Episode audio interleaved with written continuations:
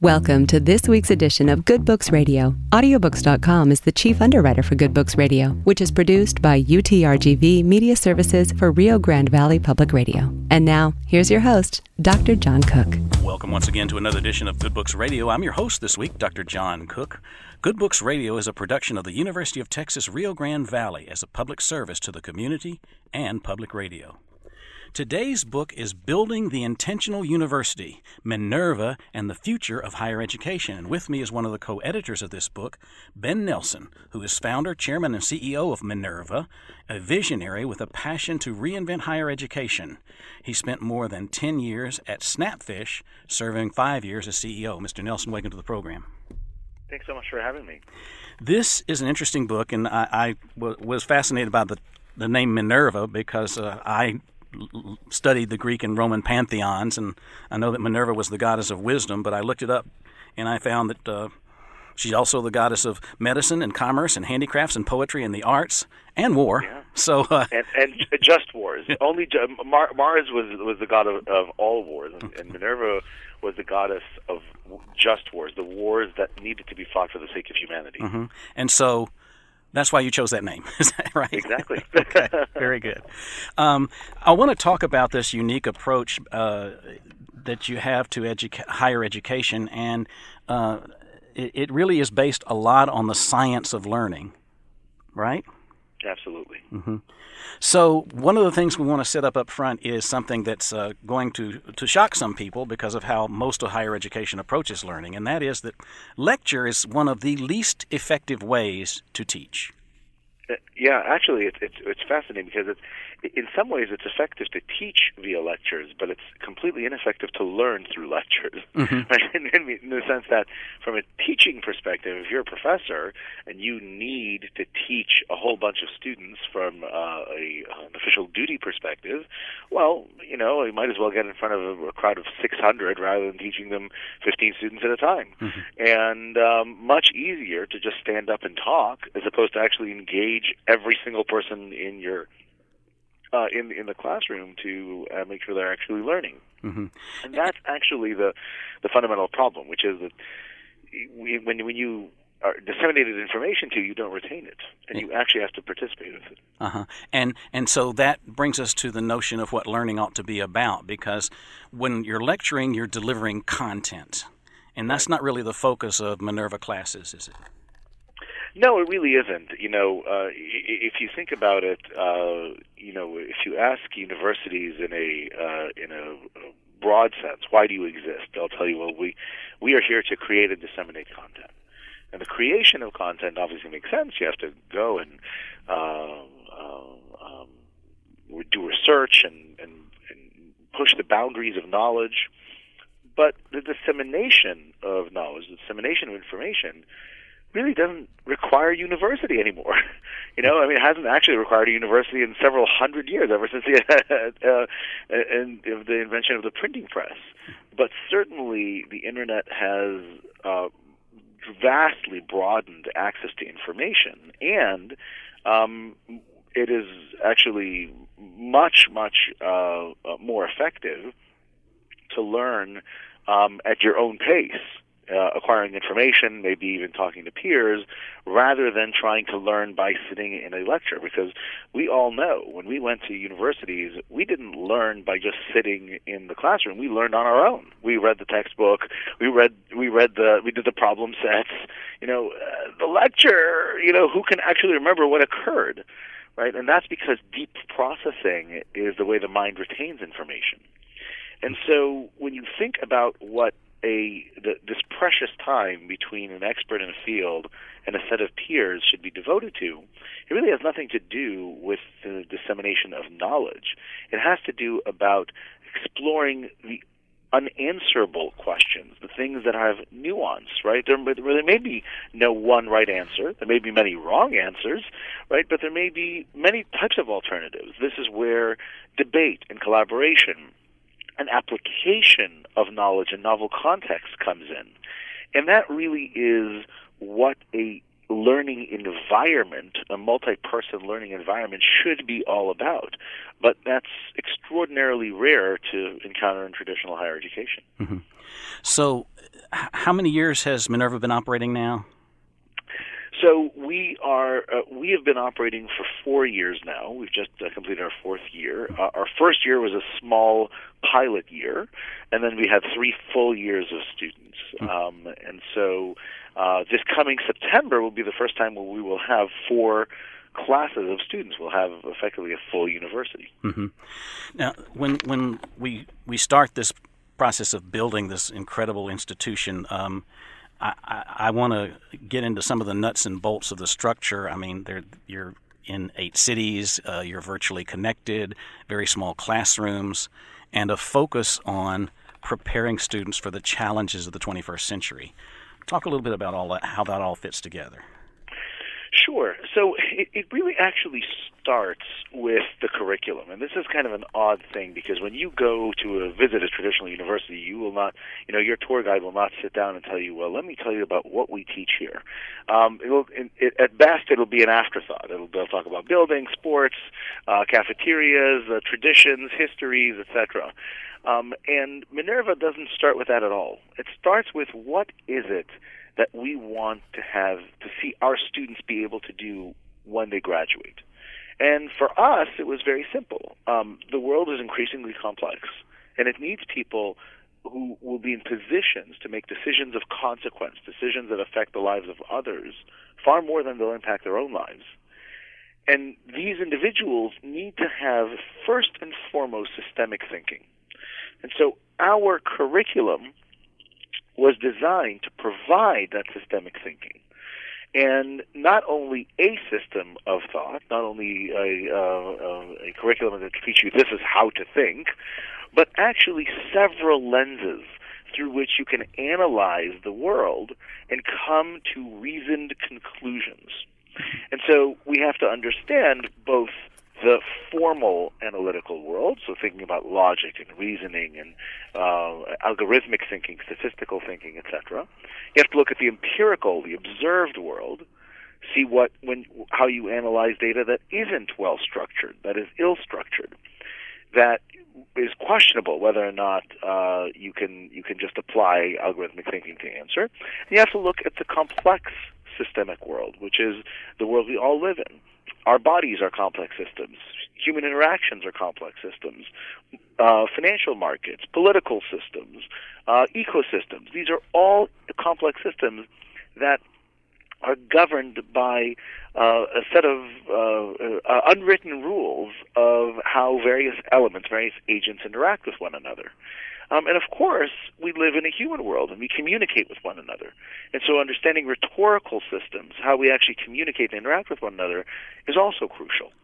And so we've established a curriculum that actually teaches the component parts of each of these broad areas in a pedagogical method that makes sure that students are actually engaged, not lectured to. Mm-hmm. And then we designed a university experience to be able uh, to, for students to be able to apply what they've learned in the formal educational environment into the real world. So our students spend their first year living in San Francisco, and they live in San Francisco as adults do. Yes, we have a residence hall where they have beds and baths and kitchens, but outside of that, they go shopping in local stores or markets. They uh, go to the local gym or to the local park to exercise. We don't curate the world for them we actually give them guidance on how to navigate it themselves. Mm-hmm. And then after the first year, they will go and live in six additional cities all over the world, spending one semester each in Seoul, Hyderabad, Berlin, Buenos Aires, London, and Taipei before coming back as a cohort to graduate in San Francisco um, at the end of their four years. Mm-hmm. Eh, there's there's uh, some critical skills that are the building blocks, especially for the four core courses, the year-long courses for their first year, uh, and and those those skills are critical. And all universities talk about teaching creative thinking, critical thinking, uh, communication skill, uh, interactive skill. We all talk about teaching that, but you have a unique approach to that. Uh, let's talk about building those skills and how they're applied in the courses of the first year. Sure, uh, you know, in in the, the traditional, uh, the, the uh, common wi- uh, uh, sense or, or, or the traditional belief in universities is that if I want to teach you how to critically think or I want to teach you how to problem solve, I'm going to teach you about history or physics or, or literature, and then you'll pick up the other stuff by accident. so this, this is akin to me saying, you know, I'd like to teach you how to dance so let me teach you how to cook because you have to move around the kitchen, and clearly you're going to pick up dancing that way. right? It's just insane. I mean, it's it's it's it's one of these these absurd things when you look at it on the surface. But we've somehow accepted this as common wisdom. And the fact of the matter is, is that when you do studies of people's abilities to acquire generalizable critical thinking skills when they've learned them in a context in their field, it turns out they don't do very well at all. So there's a very famous study of air traffic controllers, people who have to have and exert tremendous amount of critical thinking on their in their field, in their job. And they were they were given a general critical thinking test, assuming that they're going to score off the charts. And it turned out that on that test they scored exactly like the average professional, no difference. Mm-hmm. And so that is the problem of transferability and and FAR transfer, the ability to learn something in one context and apply it in another, is the holy grail of education.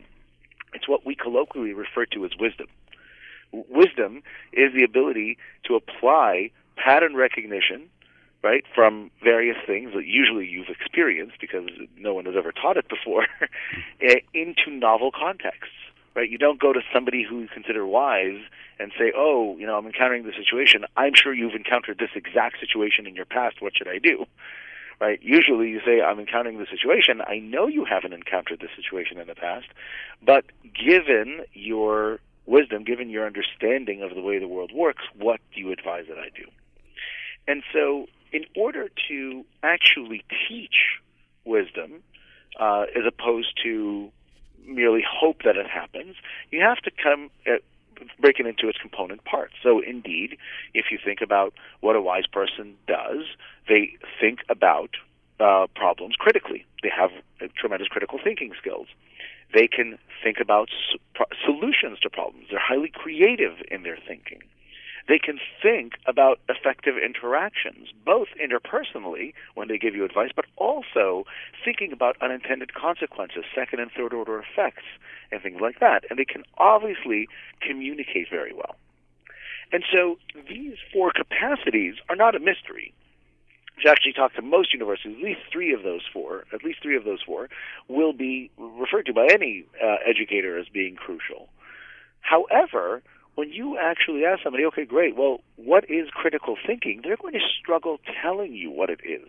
Because actually, critical thinking or any of these capacities are not a thing. They are a combination of a whole bunch of subcomponents. So, for example, one form of critical thinking is evaluating claims. Another form of critical thinking is making decision trade offs right? These are very two very different things. And by the way, each of those have subcomponents that are very different from one another. If I want to decide whether or not I should take path A or path B, making a decision trade-off, well, I may have to use a cost-benefit analysis.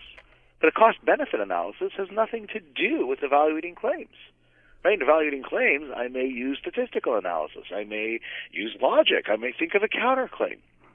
And so we actually break down these broad, broad, broad capacities, the individual component parts.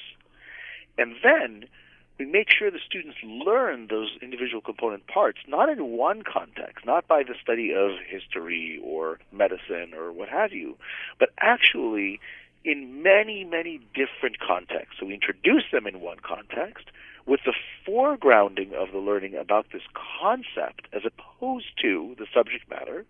And then we, uh, we have the students apply that concept to different subject matters over the course of their four years. Mm-hmm. So, how does the, the HC fit into that, the habits and, and concepts uh, notion? Right. So, each one of these component parts um, is, is really one of two kinds of elements, intellectual elements. The first one is a habit of mind, something that is recalled automatically, but then is difficult to actually um, uh, uh, apply. So, for example, Um, we talked about evaluating claims. So one way of you evaluate claims is you think of a counterclaim. So it's very easy to train the mind to say, "Hey, I hear a claim. Think of a counterclaim." It's difficult though to think of a counterclaim sometimes, right?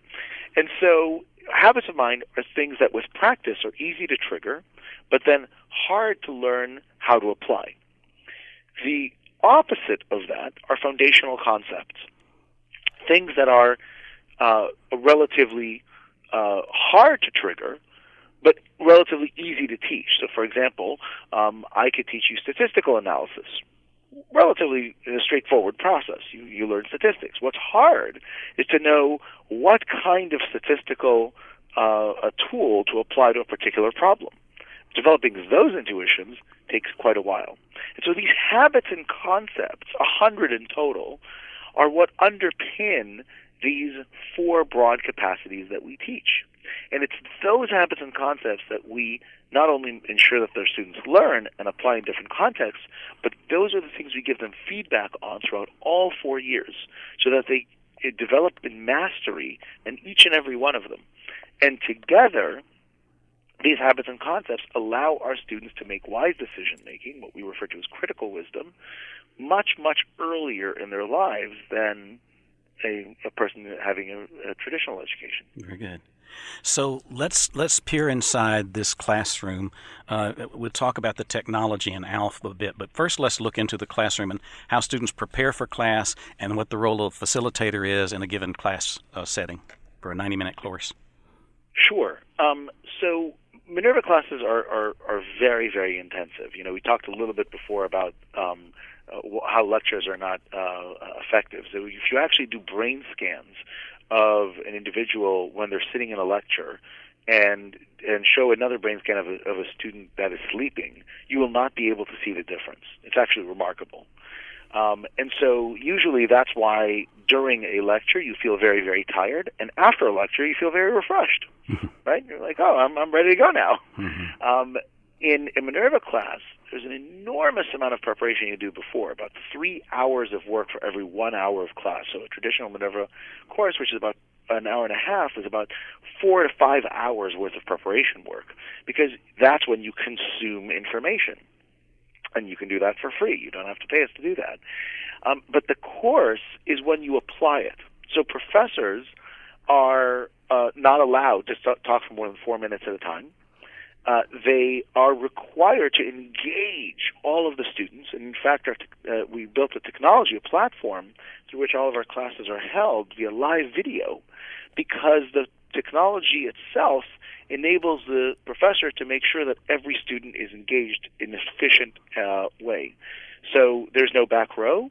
You know, there are only uh, 16 to 18 students in a given class, and so their uh, all of their faces are on everybody's screen. Everybody sees everybody else, and even though all of our students live together, the intensive environment of the Minerva classroom ensures that they learn far more efficiently than they would if they were just to gather in a room. And so in a Minerva class, during class, you are very engaged, and after class, you're exhausted because your brain actually worked. Mm-hmm.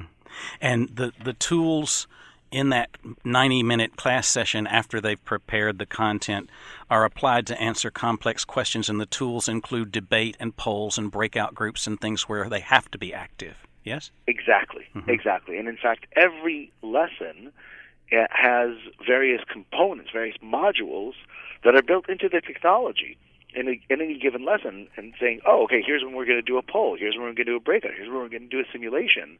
And all of that is built into the platform. So the professor doesn't have to worry about, oh, okay, well, how do I set up a poll now? They just press a button. Mm-hmm right? And so, and, and that's how the classes can progress easily, and the professor can focus on educating the students as opposed to managing the class. Mm-hmm. And and let's let's do talk about the uh, the active learning forum because you mentioned the technology. The the the facilitator, the professor, has a screen that shows who's participating a lot and who's participating a little, and the goal is to have everybody participating at least seventy five percent of the time. Exactly. Exactly. Right. And so the technology that we built, uh, and we had to build it from scratch because it really was nobody thinking about this in, in this way, ensures that there's real time data that the professor can access in an easy way. So, for example, the the video uh, streams of each of the students uh, turn different colors. Uh, red, yellow, or green, depending on how much they've participated. And so the professor can very easily decide, oh, okay, this person hasn't talked enough, let me call on them.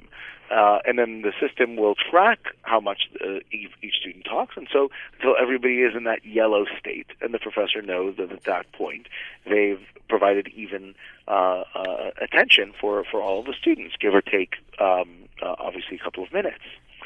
Um, and all of the tools were built in in order to facilitate that. But the technology does something else, which is which is uh, which we referred to a little bit earlier with this concept of transfer. Uh, and active learning techniques can sometimes be employed offline also easily. You could always put people in breakout groups, even though there's overhead of chairs moving around and uh, and things like that. But what you cannot do offline is provide this concept of a scaffolded curriculum. So as I mentioned, we teach about a hundred of these habits of mind and foundational concepts.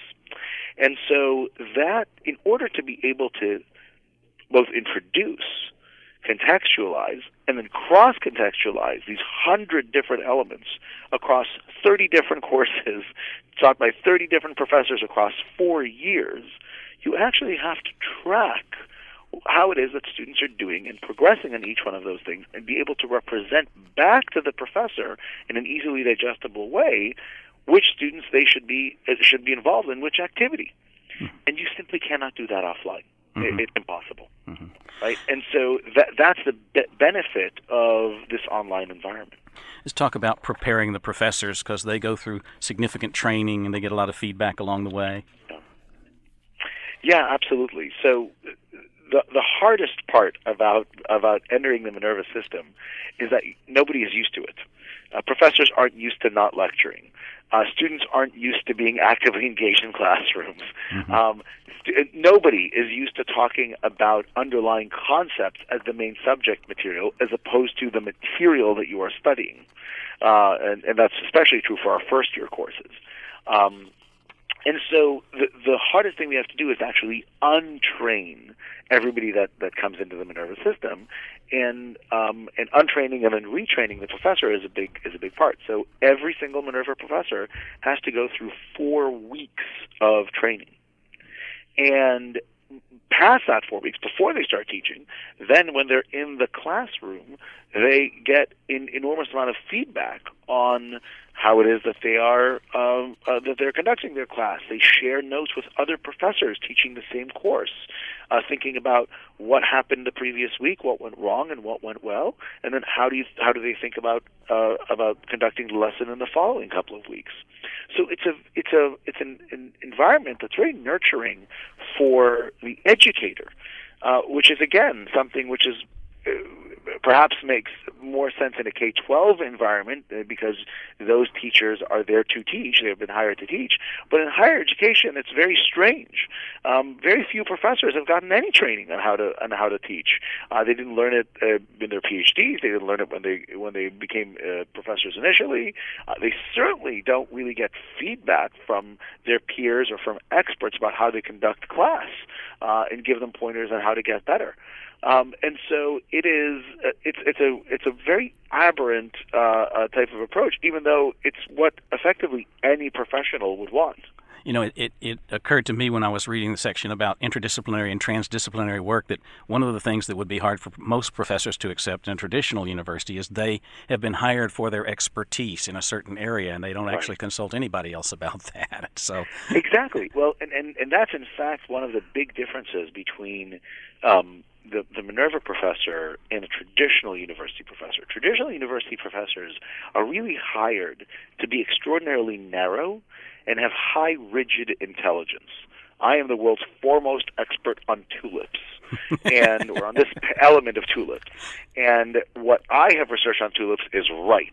And if you have a different theory, you're wrong. And my job is to prove you wrong right? That that is a, a mentality of a of a typical good professor, quote unquote, at, at a, a research university. Our professors have almost the exact opposite uh, profile. They're extraordinarily broad. They see connections from one field to another, and they have very high fluid intelligence. Develop a hypothesis, right? Have good backing for it. If another hypothesis comes in, they'll say, "Oh, fascinating. Let's interrogate that and see if that hypothesis makes sense." Right? And and that's of course something that in the real world you much prefer.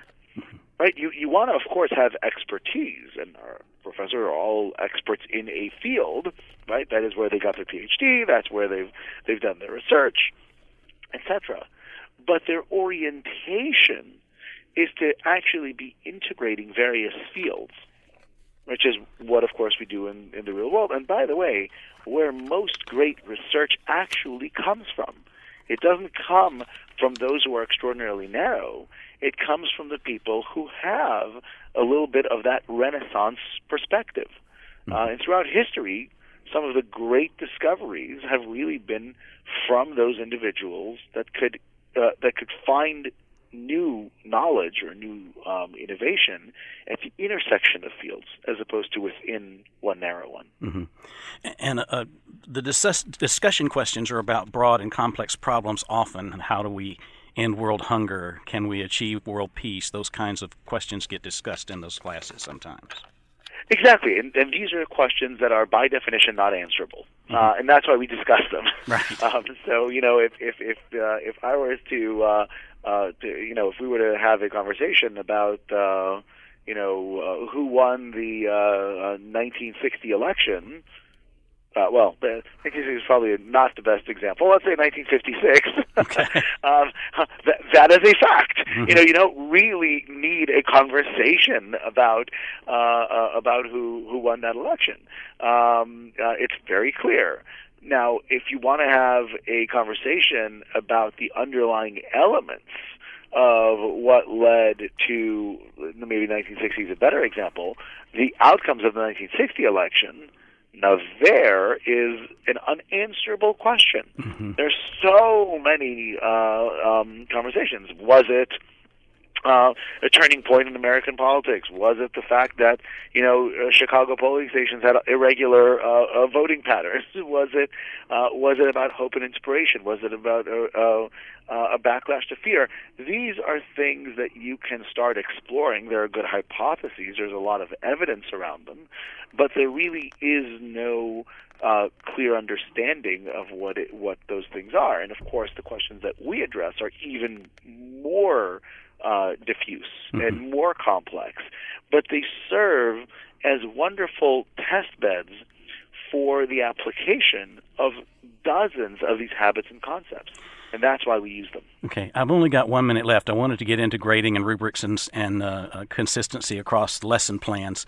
Um, but just uh, one word, perhaps, about the fact that y'all started from the ground up, which means that you didn't have to throw out um, the way the traditional university operates. You could build the curriculum from the ground up and how you approach it from the ground up, and even your ALF uh, uh, software from the ground up. How can traditional universities bend in this direction? Um, the, the, easiest way to think about it is first principles. Mm-hmm. when you design a, uh, a solution of any kind, um, and you do it from the perspective of constraints, you will have a compromised, ineffective solution right? If that's your only lens. If your lens starts with first principles, what is it that I want to achieve? And then being constraint aware, figure out what solution you can build to achieve those first principles, acknowledging the constraints that you have, you will have a good solution. You may not have a perfect solution, but you will have an effective one. Mm-hmm. Well, I'm afraid that's all the time we have. The book is Building the Intentional University, Minerva and the Future of Higher Education. We've been talking with Ben Nelson, co editor. I can tell you, if you read the foreword by Senator Bob Kerrey in this book, you won't be able to put the book down. Uh, it, it, it's a very inspiring book about ways that we need to improve education. It's a good read, Building the Intentional University. I'm your host, Dr. John Cook. I remind our listeners that if they don't uh, uh, catch our program at its regularly scheduled time, you can catch up with us on YouTube at Good Books Radio, Strong and Cook. I'm your host. Thanks for listening.